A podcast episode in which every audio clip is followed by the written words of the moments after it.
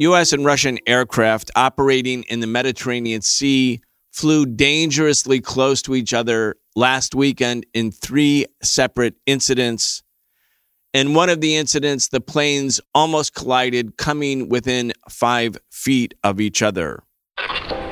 We need a new system. We need a new society.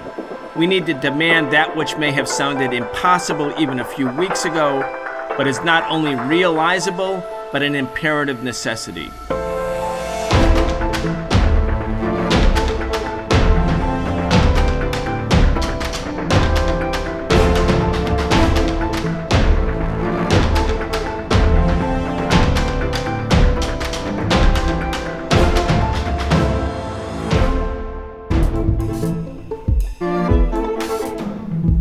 Welcome to the Real Story episode on the Socialist Program. I'm your host, Brian Becker.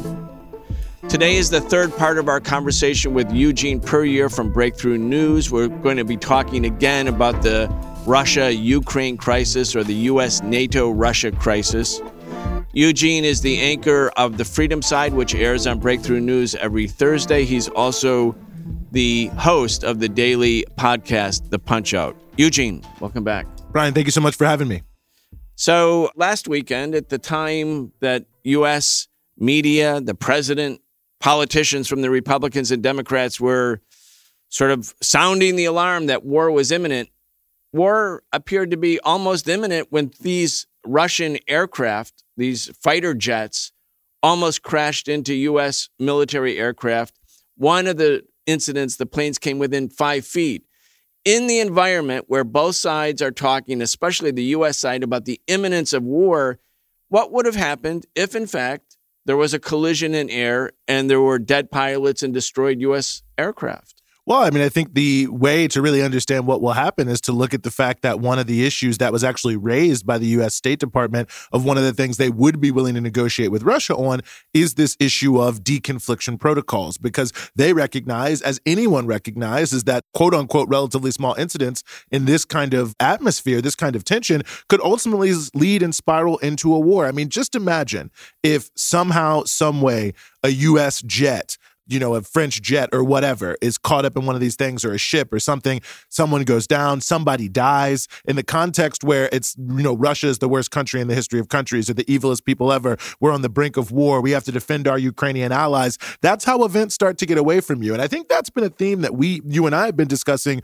throughout the past two episodes about how you don't even necessarily have to be 100% set on war for war to take place. But by having all this saber rattling, by bringing things so close to the brink by having the whole situation on such a boil that any small situation, planes colliding, uh, you know, an artillery shell exploding in a certain place, ships getting in, you know, some sort of controversy. And we know these things happen not infrequently around the world where, you know, people are moving at a high level of tension and there's different little points of friction that in normal times, perhaps, those points of friction can be easily deconflicted. And you'll say, okay, well, this was just X or it was just Y. But in a time like this, everything starts to look towards the answer that is the most potentially negative. Like, well, did they do this on purpose? Were they trying to send a message? Did they kill Americans to try to, you know, test the United States? Or, or if Biden, like Biden got on TV after American aircraft were brought down because of a collision, let's say U.S. military personnel died.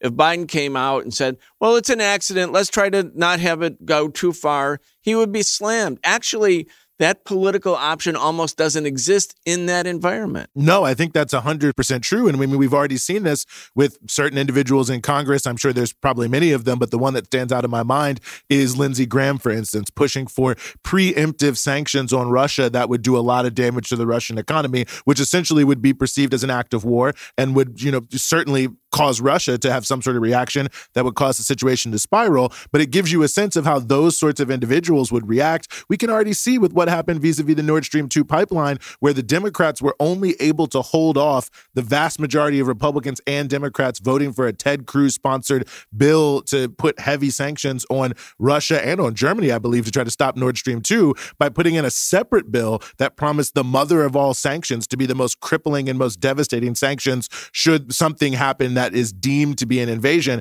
But what is that something? It very easily could be an incident like exactly what you're saying with the planes, with something happening along the conflict line in eastern Ukraine. I mean, there's all these different quote unquote small things that in this atmosphere could become big things. And we can already see from the media, we can certainly see from the Congress that there is no possibility to really take a step back from the brink in the United States. Anything other than full throated warmongering is presented as treasonous. Yeah, that's the thing about war because both sides climb the escalation ladder. You know, if one side climbs, the other side pretty much has to climb. Mm-hmm. We have, in this instance, Putin could see that the United States and its NATO allies were using Ukraine as a staging ground for more and more advanced weapons and missiles and drones and other attack aircraft in Ukraine, right at Russia's border. So Putin says at the end of the year press conference in 2021 in December uh, press conference, he said, "Look, these are red lines. We're not going to allow you to have Ukraine become part of NATO, and if Ukraine is in NATO or if it's not in NATO, we're not going to allow Ukraine at our border to be a staging ground for, you know, this kind of advanced weapons being placed against us." At the same time then, he mobilizes 100 or 110 or 120,000 troops in Russia, also in Belarus.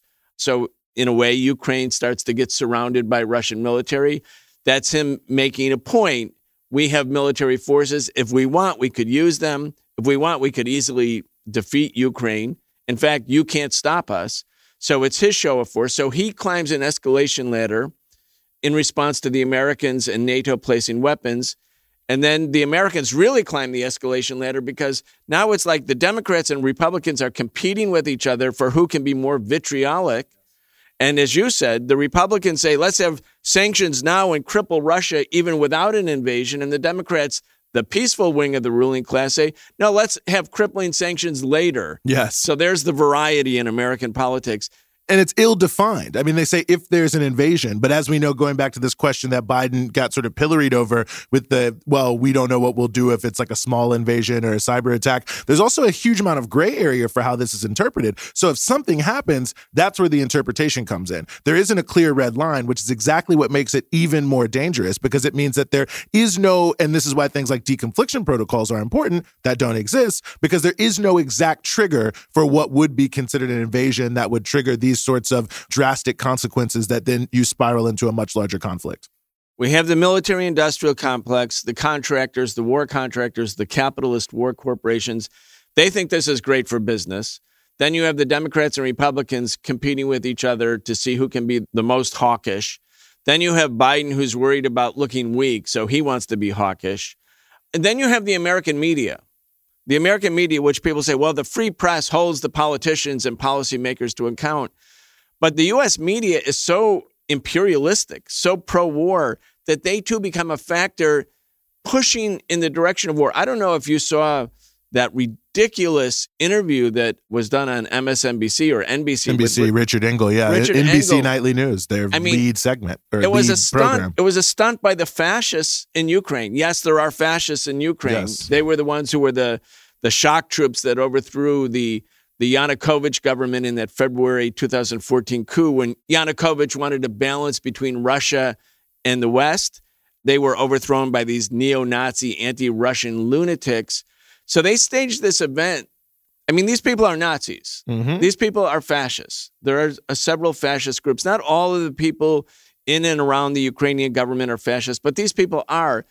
And Richard Engel and NBC just went for this stunt. I mean, I think we have a clip. I think I think we do we do have a clip, and before we go to it, I mean, it really does just show. I think the point that you're making that the U.S. media, without a doubt, has played the role of whether they're useful idiots or direct tools of giving people the opposite of the information they need to be able to evaluate Americans' involvement. But maybe let's just play that clip and yeah, let's look. There. Some communities are taking matters into their own hands. Just across from Russia, in the city of Mariupol, some Ukrainians are preparing. Basic training for the whole family, learning first aid to treat gunshot and shrapnel wounds, and weapons training. On a 7.62 caliber AK-47 is Valentina Konstantinovskaya. The 79 year old is a retired accountant and a great grandmother. You're about my mother's age, and I can't picture my mother laying down on the concrete learning how to fire an assault rifle. Do you think you're going to actually be doing this? Yes, if Putin comes, I should be able to shoot. The threat is very serious, she says, and I think every person in our country should be able to shoot from the window or on the street if the enemy comes.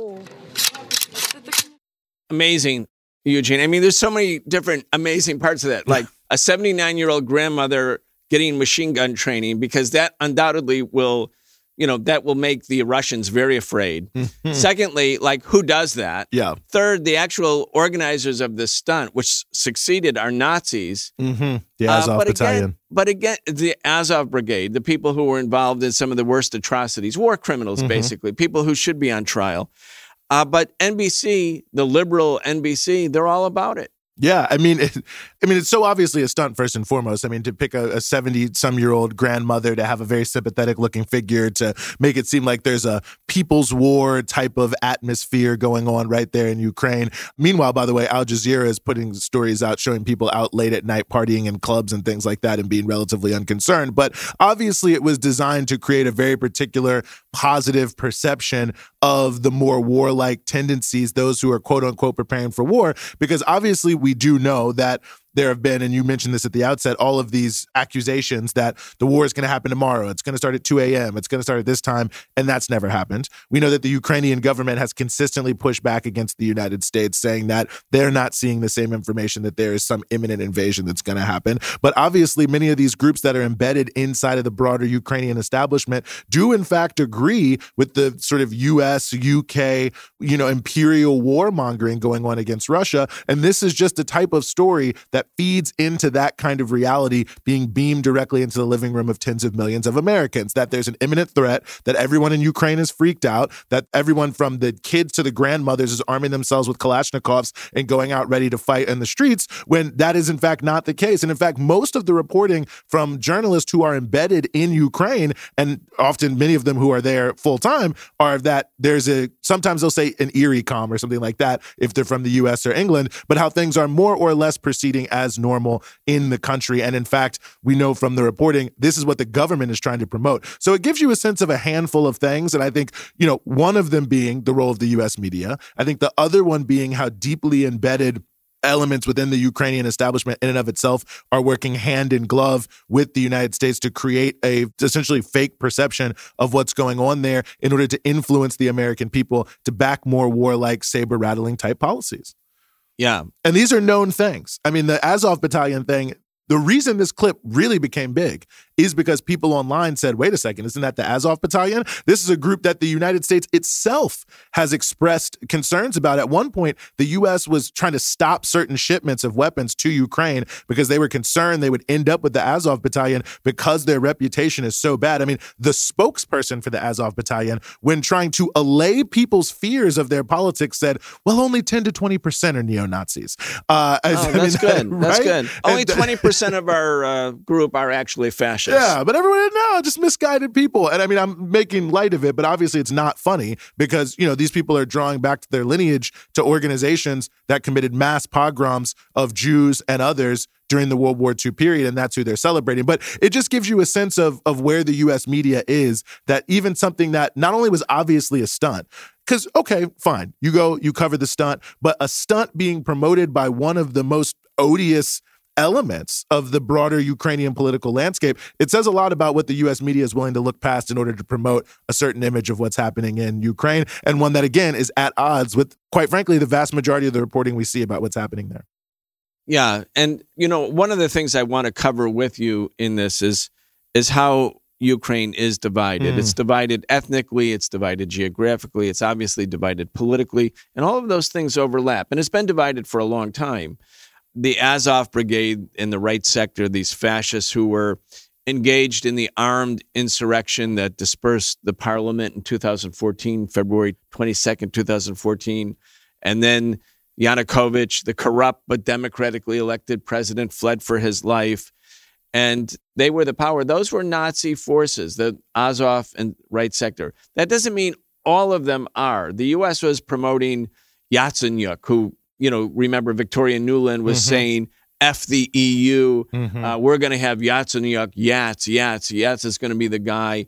And sure enough, a week after the fascists dispersed the parliament, Yatsenyuk became the leader of the country. And he was more of a technocrat, really not ideologically a Nazi.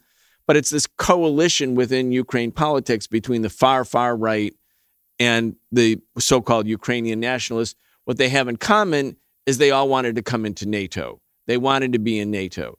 And we're going to talk about that, Eugene, in a moment. But first, I want to talk about Germany, if we could, yeah. because a weekend ago, the planes almost crashed into each other over the Mediterranean. But then there was the announcement by Putin right after he met with the new head of state of Germany that Russia was going to start to withdraw some of its troops. And that was taken as a signal that maybe this crisis is going to diminish. The stock market went up suddenly. I'm looking at a quote from Olaf Scholz, who is the new leader who replaced Angela Merkel in Germany. He's a social democrat, but his political position is about the same as the Christian Democrats, mm-hmm. Merkel's. So he's left center, she was right center. Here's what he said after meeting with Putin. He said, For us Germans, but also for all Europeans, it is clear that sustainable security cannot be achieved against Russia, only with Russia. We must not end up in a dead end. That would be a misfortune for all of us. That's Germany. Germany has been such an important but unreported part of this story because, in many ways, it feels like the U.S. is desperately trying to create crisis after crisis that engages NATO, that compels Germany to take sides. Are you either with us, your traditional NATO American allies, or are you somewhere else? Because if you're with Russia, you too could become an enemy. Let's just talk about the importance of Germany, again, widely underreported issue in this crisis. Well, I mean, I, I, think it's a critically important issue. I mean, obviously, in many ways, Germany is the most important country inside of Europe, inside of the European Union. You know, their economic power in particular, financial power in particular, obviously means that the way the Germans go are going to influence, you know, not just the rest of Europe, but also really world opinion because it's a country that is at such a pinnacle of the global leadership, as it were. And I think that what we've seen is exactly what you say. I mean, you look at that German admiral who was forced to resign for making, you know, relatively banal points that Crimea will probably stay with Russia. I think most people believe that, whether they like it or they don't like it. Saying that Putin deserves respect. Uh, you certainly don't need to respect him, but why you would have to resign your he was a commission. top admiral and he, he had. One of the top admirals. It was unbelievable. Also, I will add, the head of the Foreign Affairs Committee of the Finnish Parliament also had to step down for making relatively similar comments, non-warlike, non-saber rattling comments about how it should be revealed. But certainly, I mean, we've seen this going back some time. I mean, of course, the Trump administration going out of its way to try to cripple the Nord Stream 2 pipeline. And that's one thing that's ironic about all of this is when Biden came in, one of the biggest foreign policy discussions was how Biden Biden needed to repair relations with Germany because people were so upset across the political spectrum at what they viewed as totally unprincipled meddling by the United States in trying to destroy Nord Stream 2. Under Trump under Trump. But what it really comes down to is the United States is trying to prevent the emergence of any sort of independent European bloc. Not that Germany is about to walk out of NATO or something like that, but they don't want there to even be an option for Germany or France or the Franco German axis to be able to say, this US policy of warmongering, it's too much. It's not what we want. That's not the way we want to go. We want to do something different. And so they want to try to create the ideological atmosphere whereby they have the maximum amount of anti Russian statements that have to be made by various German officials, where people have to walk back and swear off their relations with Russia, drop out of boards. I mean, we saw this in Italy. I know it's a different country where, you know, Putin had a meeting. He often meets actually with these trade associations of European countries. And in Italy, the meeting they had set. It had been preset months ago, and it's during the crisis, and it almost didn't happen. And you've got companies that then start canceling contracts because they want to show, oh, we're not with Putin, we're against Russia. And so it's creating this atmosphere, more of an American style atmosphere, where it's difficult to say, well, perhaps there's a type of diplomacy where we can find a way through this. You have to have the maximum amount of saber rattling, the maximum amount of military escalation, and all of that I think we see happening, creating that sort of ideological bloc discipline in conjunction with trying to eliminate things like Nord Stream 2 that create a deeper bind between Europe and Russia, but also then create a reality where there is less US UK leverage over Western Europe, which is a complicated issue. But because of the transit of the gas pipelines through countries like Ukraine, like Poland and others that are relatively hostile to Russia or at least willing to use gas as a political bargaining chip, they're closer to the United States. They're closer to the UK. They agree with this type of policy that Europe should really be an anti Russian bulwark. So that gives them a tremendous amount of power having that transit between the producer of the vast majority of gas for Europe and the consumers of the vast majority of gas. The more you start to go around them, the more the idea of doing something different and not looking for those, you know, ultra expansionist, ultra saber rattling clearly, you know, warlike anti-Russian policies, the more you might be able to at least think about moving away from that. So black discipline and I think actual sort of the physical material preventing or attempting to preventing of any sort of move away from this sort of NATO expansionist warlike reality is really what's happening with the sort of US Germany tensions. During the era where the Soviet Union still existed, the Soviets were building a pipeline without any assistance from the West because the Soviet Union could import no technology from mm, the West. Yes. It was like the most embargoed, sanctioned entity anywhere. And yet, because of Soviet sort of reliance or self reliance, its capacity, its technological, industrial, scientific capacity, it built a pipeline. And the US, including the Reagan administration, the Pentagon, trying to do everything to shut it down because Americans did not want Europe to have any sort of really profound, binding economic relationship with what was then the Soviet Union. Yep. Now we have Nord Stream 2. It brings natural gas at low cost to Northern Europe and to Germany from Russia. So, just for our audience to fully understand, oil, petroleum products, natural gas, these are the key elements in the sort of like the artery, the blood in the artery of industrial societies. Of course, we want to go to a carbon free economy globally. We right. need to. I mean, but for the moment, that's the reality. So the US is saying, and Biden said, and Jake Sullivan, the national security advisor, said that if there's a, any kind of war with Russia and Ukraine, they were going to stop Nord Stream 2. Now, the US has no proprietary interest in Nord Stream 2. It's not an American project. So either they're going to do something to bomb the thing, blow it up, or impose such other sanctions that they would deprive Germany, their ally in Northern Europe, of having access to affordable natural gas for home heating, industrial heating, and other industrial enterprises. Quite something where the Americans can just say, and they've said it in the last week, we will stop Nord Stream 2. Now, if you're a German and you want to be independent, you could be left, you could be right. These are not words that you want to hear. And by the way, I was looking at the New York Times yesterday. Mm. Germany reconsiders gas reliance on Russia. That's just yesterday. That's the financial page of the New York Times. And they're talking about how Germany is now being compelled to build these huge caverns for liquefied natural gas to take the place of natural gas but the liquefied natural gas comes all the way from the United States, thousands of miles away across an ocean, very, very expensive, something that will actually harm Germans. Yeah, or from Qatar for somewhere else. And there's a lot of different complications to it. And, you know, it's even funny that the Times is even sort of framing it that way. And I think even the idea that the German or the European strategy is to be totally dependent on Russia is actually false. I mean, there's a range of different pipeline options. I mean, what Europe is trying to do is, you know, they sound like George W. Bush, you know, to have energy independence. They want to be able to have more gas that can come in an uninterrupted fashion from Russia. So they have a clear pipeline that's less politicized than the pipelines that exist now. Because look at exactly what's happened. You look at the transit agreement issues that have happened over the years in Poland, in the Ukraine. They want a steady supply from their main supplier. Some is from North Africa. There's actually now a scramble in Algeria in order to try to have a pipeline there into Europe, but they've been talking about that for a number of years. There's a couple different pipelines that come through Turkey. Some do come from Russia, but some also come from Azerbaijan. Then there's the politics of the Eastern Mediterranean, where Israel, Egypt, Turkey, a few other countries have been, you know, both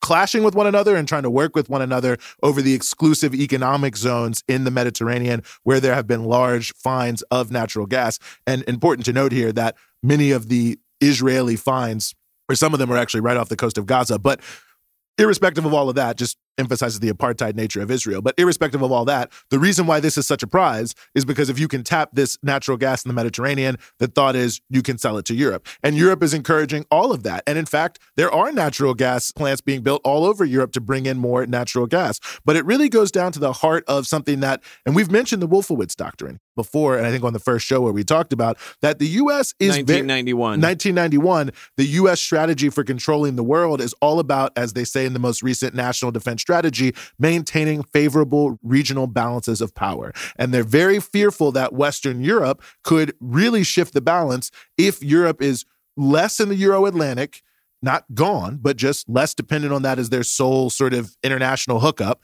and more in sort of the Eurasian direction, that obviously the US can start to lose its leverage and its ability to be a unipolar imperial power. So the idea of there being less politicized, easier to access, relatively cheap energy sources for Europe that they, you know, are bringing from all different places. That creates more independence for them. Having their own military capabilities outside of NATO, that creates more independence for them. So, of course, they want to eliminate Nord Stream 2. They want to make sure that they get everyone saying the most pro NATO things possible. Because even if it's not going to happen this month, next month, two years, five years, you know, most of these Europeans are lockstep with the United States by and large, although there's these little differences. The more you have the possibility of independence, the more leverage the United States loses against those countries, the more their logical economic and social relationships will develop in such a way. Because you can also see this with China, where the European Union has taken a slightly different position than the United States. Because as you will hear European politicians talk about, basically they'd be slitting their throat to take the new Cold War attitude in the way the United States wants them to. And that was a point of friction between Europe and the United States, both in the Trump era and currently in the Biden era, and even going to the Obama era. So you can see that Europe, as the most second most advanced imperialist headquarters, if you will, has a big role to play in the 21st century. And if there's going to be a quote unquote multipolar world, if US imperial hegemony is going to be rolled back at all, a major element of that is certainly going to be Europe moving away from the strict Euro Atlantic NATO axis. So the United States is trying to head off the possibility of losing all the potential points of leverage that they can have to prevent that. So I think this is critically important so that people don't look at Ukraine in a decontextualized way because the crisis in Ukraine is really about ultimately the maintenance of U.S. hegemony, the U.S. empire, the U.S. created post World War II world order, whereby the defeated enemies of the United States, like Germany and Japan and Italy, who had been defeated earlier, and its allies, Britain and France and the other countries of Europe, all of them play subservient junior partner roles to U.S. imperialism. But now, with the rise of China, with the rise of Russia, alternatives exist. It's not simply for Venezuela and Cuba and Iran the targets of American imperialist regime change operations, but for American allies. Yeah. I mean, if I'm a German or a French capitalist, I can make a ton of money working with Russia and working with China. They have to be thinking, we know they're thinking because they publicly say this.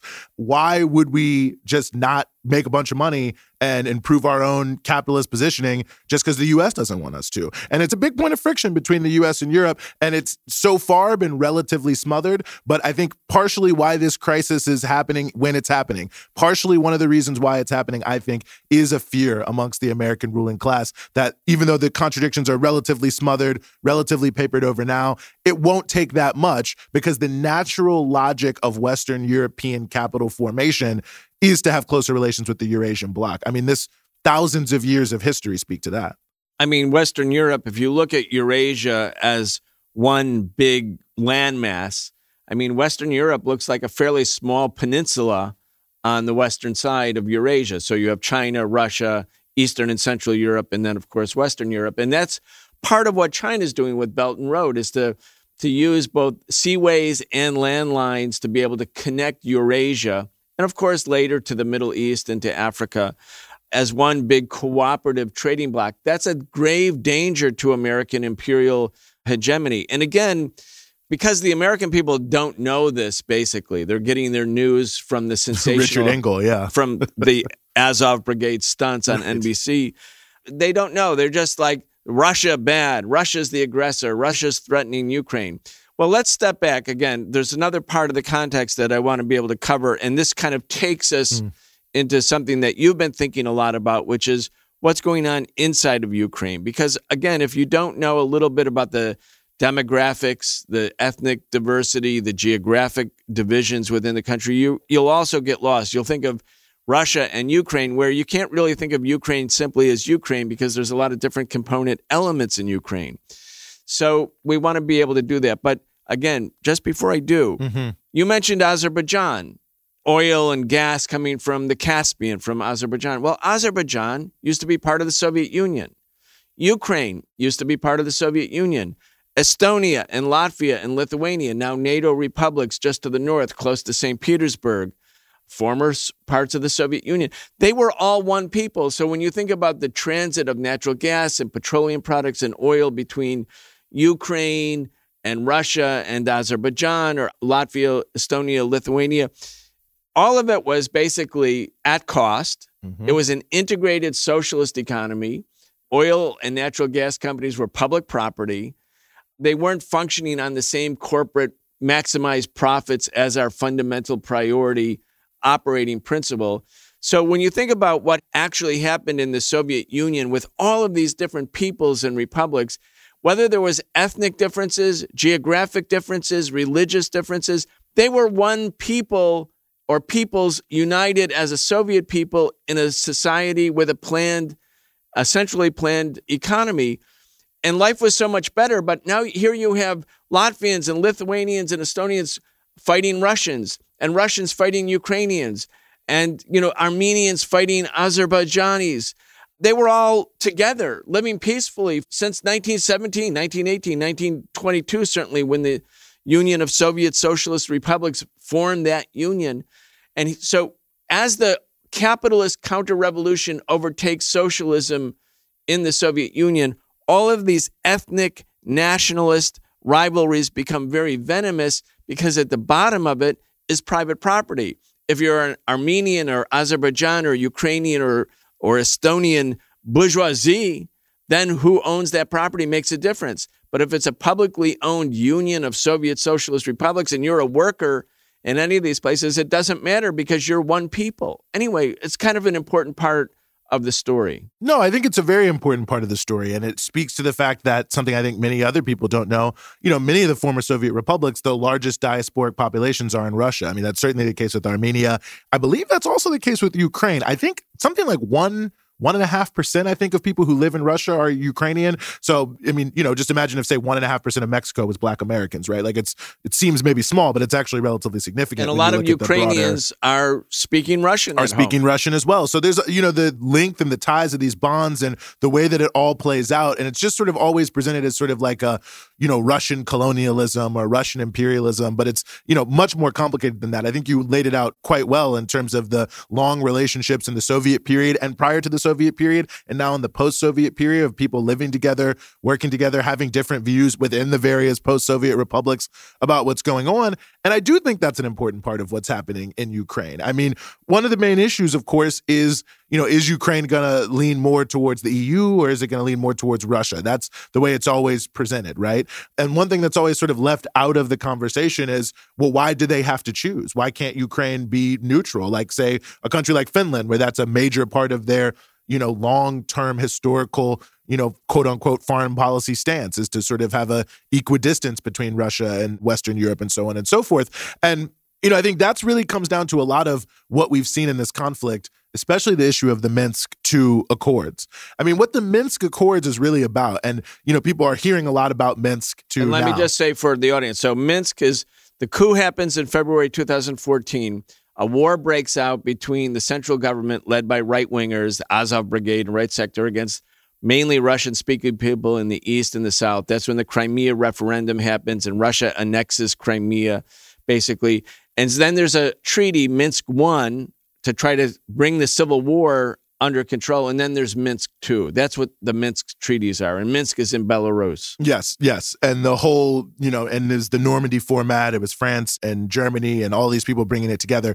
The whole point of Minsk II is essentially to lock in neutrality, so to speak, inside of Ukraine. To really acknowledge the reality of what we've seen with this conflict is that the deeper underlying conflicts that have led the country to be divided on some of these questions of where should they lean, if they should lean in any direction at all, are very difficult to resolve. As we've seen, they can, in fact, lead to bloody, tragic, deadly civil wars. And so rather than have the country pulled apart by having the different sort of forces fight over what direction they're going to go in, why not lock in what essentially would be a form of neutrality where both elements would have something of a veto power over the other. So neither would necessarily get exactly what they want. You'd have to sort of split the baby, as it were, between relations with the EU and relations with Russia. And, and this has a demographic component. it has a demographic whether you're component. leaning east or west. It does have a demographic component. I mean, you know, we have a few different pieces here. I mean, there's a a poll that I actually want to bring up that I think is very relevant.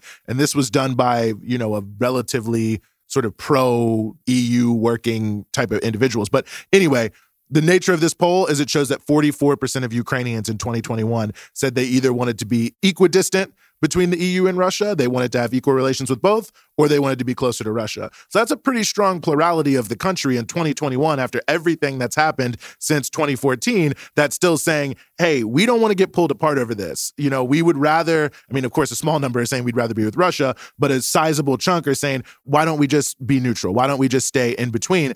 And when you look at how this breaks down, this poll, this 44%, you can see it in the representation. So we actually have some maps that are related to that poll, you know, about people who are favoring the EU joining the EU and Ukraine. And there's another map that's also people favoring joining NATO. But you can see the same trend in the map as in terms of the way the colors are shaded, how the western part of the country tends to be more towards let's go towards the EU.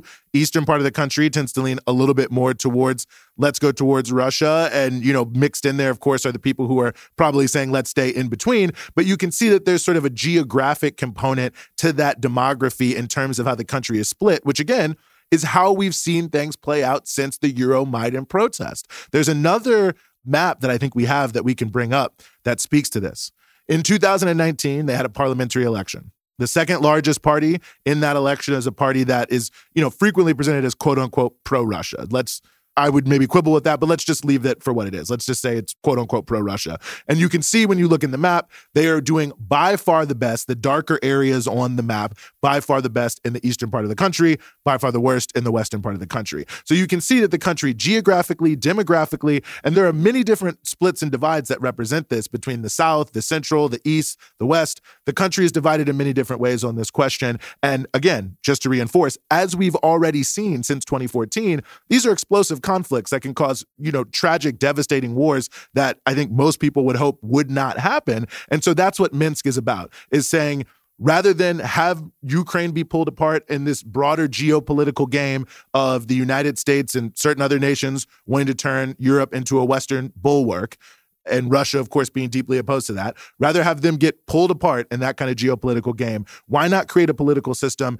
that creates enough, you know, autonomy for the areas in the east that have, you know, sort of de facto seceded, that there would be a veto power between the two sides on those issues, and that essentially you'd have to balance between the east and the west, but you wouldn't have a situation where you were going one side or the other. That way, neither side would have any inclination to try to, you know, gin up some sort of negativity because the Ukrainians would be united around agreeing to disagree, at least on, you know, going 100% into one bloc or another. And so that really is what Minsk is about. And I think the important thing, and I'll stop here, is the whole reason why Minsk cannot be implemented, and this has been openly discussed all across the media in the past few weeks, is because the at least plurality of political forces currently in the Ukrainian parliament, certainly a number of people within Zelensky's own coalition, do not want to allow what they call quote unquote veto power for areas in the East that they know would not go along with going deeper into the EU joining NATO and all those sorts of other things. So there is a implementation issue where both sides agreed on the framework, but the details cannot be worked out because you have a range of people who say, well, for the East to have that form of influence where they could say, well, we can't go deeper into the EU and we're not going to become a part of NATO is unacceptable to us. And so then you can't actually resolve the conflict. And that's what leads it to be sort of a frozen conflict. So it's a tricky situation, but that's really what Minsk is about. And that's partially why it's being pushed as a potential solution here because it's about cooling out the underlying realities that have, you know, really pulled the country apart in a terrible way. So there is a solution. I mean, that's what you're saying. In, in Minsk II, the second part of the treaty after the coup d'etat toppled the Yanukovych government, and Yanukovych was trying to balance between East and West. I think the Russians were preoccupied with the Sochi Olympics, so Putin wasn't paying attention because that was promising to be a big problem in this uh, fall of 2013. The Western media was focused on possible protests against the Russian government, all kinds of stuff like that. So Putin was like really paying attention to the Olympics. Meanwhile, the Maidan protests start in October, really, of 2013. And these are the pro Western forces inside the country. Yeah. They're the pro Western forces. They're angry at Yanukovych, who has said no to a European association agreement. And the Europeans say to him, look, it's either this agreement or no agreement. Right. They they draw a red line. They draw a red line. And it's crucial to understand that the issue, Yanukovych was basically trying to play both sides off against one another. the Russians and the the EU. Russians and the EU. And there is some debate over what the terms were, but the IMF, which was also involved in this on the side of the EU, was asking for, as they are wont to do, some relatively serious austerity measures. And the EU was only willing to offer a certain amount of money. Yanukovych said, I want more money from the EU and I want the IMF to like dial back some of the austerity. And the Russians then stepped in and said, well, hey, here's a lot more money and we won't ask you to make any of these changes. And so then he, you know, moved back in the direction of the Russians. So, you know, it was really just a game that he was playing to see who would give the most benefits This is not to Ukraine unusual- to be in their camp more or This less. is not an unusual game where small countries are playing a big camp or a big country off of another big country, and they don't want to really be in one camp or the other. In the case of Ukraine, because their population is also divided, it's Yeah. not simply like opportunism on the part of the central government. Can I get more from the West or can I get more from the East? Ukraine, but how do you hold the country together? how do you hold the country together? Because half the country, 43 to 46% of the country, is actually speaking Russian at home, right? I mean, and ethnically and demographically in the East and that whole region and in Crimea. yeah. So, so And the two things shouldn't necessarily have to be mutually exclusive. So, I mean, that's the challenge for anyone who's running a country like this. Yeah, and and also this is in the context of capitalism. I want to mm-hmm. really emphasize this because this is capitalist Ukraine. Ukraine is a basket case economically. It was a thriving country when it was in the Soviet Union. Once the bourgeoisie took over and privatized what had been public property and broke all of the links with Russia and the other parts of the former Soviet Union, Azerbaijan included, other places where oil and natural gas were coming from, the country was plunged into austerity, just like Russia was. Mhm. I mean, the the life expectancy in Russia between 1991, 1992, when the Soviet Union dissolves, and 1998, the life expectancy in Russia dropped six years in six years. Like that's unprecedented, except in wartime. Mhm. So you have Ukraine plunged into poverty, Russia at that time plunged into poverty. They're now needing credit. Their former integrated, publicly owned economy shattered and broken up. And then the West are like vultures. They're like to Ukraine, yeah, Ukraine, you can come into the EU, but we're going to treat you like we treated the Greeks. Yeah, and, and and you know, just not to cut in, but you know, Ukraine over the past you know six or seven years has started having more business with China, and the U.S. is putting pressure on them and saying, "Oh, well, you can't be doing all this business with China." So, like, how dare Ukraine try to find some way to improve their own economy? I mean, it really just gives a sense of what we mean when we talk about the U.S. having an imperial hegemonic attitude towards the countries that it views to be under its aegis. And you can't separate the so called national question, the struggle between nations or peoples or ethnicities, in the framework of a capitalist property relations. When they were one people, when the Soviets existed, when there were Russians and Ukrainians and Azerbaijans and the, the people of the Baltics and all of the different ethnicities, a hundred different language spoken in the Soviet Union, because it was public property, there wasn't bourgeois rule, there wasn't that kind of capitalist competition whatever the differences, long-standing historical, ethnical, religious differences between peoples did not lead to this kind of fratricidal kind of conflict. And now you have the US trying to manage and manipulate and use divide and conquer tactics against all of these people and sort of favoring, like pretending to be, in the case of Yugoslavia, the friend of Muslims in Kosovo, or, you know, in the case of China, the friend of Muslims in China. Like suddenly the US is friends of these minority peoples if the US feels it can be used as a tool for manipulation against a targeted country, like in this case, Russia, or in the case of Xinjiang and the Uyghurs in China. Anyway, this is the context for, you know, we're socialists here on the Mhm. socialist program. Yeah, and we're believe- wow, shocking. we're promoting socialism and we're promoting the idea that there Sure. could be multinational unity. I mean, when Karl Marx wrote and Engels wrote, Workers of the World Unite in 1848 in the Communist Manifesto, it was because the same process where the peoples of Europe in particular were killing each other. There was war after war after war where the workers and peasants of each country were led by their ruling classes to go slaughter their sister and brother workers in another ethnicity or a different religion. And Marx and Engels saying, look, the only solution is for workers to say, we're going to unite because we have more in common with each other than we do with the bourgeoisie of our own ethnicity or our own country. So that's, you know, the big missing link in this sort of story right, now. And it's why peace is so important because you can't really build unity from a position of war like that. And so peace and a sustainable framework for peace is the first step towards greater unity and greater shared understanding of everyone's concerns and aspirations to be able to build a more prosperous, you know, world, quite frankly, for everyone. Yeah. So I want to come as we're closing up here Yep. to what might be the solution. Mm-hmm. Minsk 2, you said, lays the framework basically for the idea that Ukraine won't be in the East or it won't be in the West. It could have good, cordial, integrated relations with both. Yes.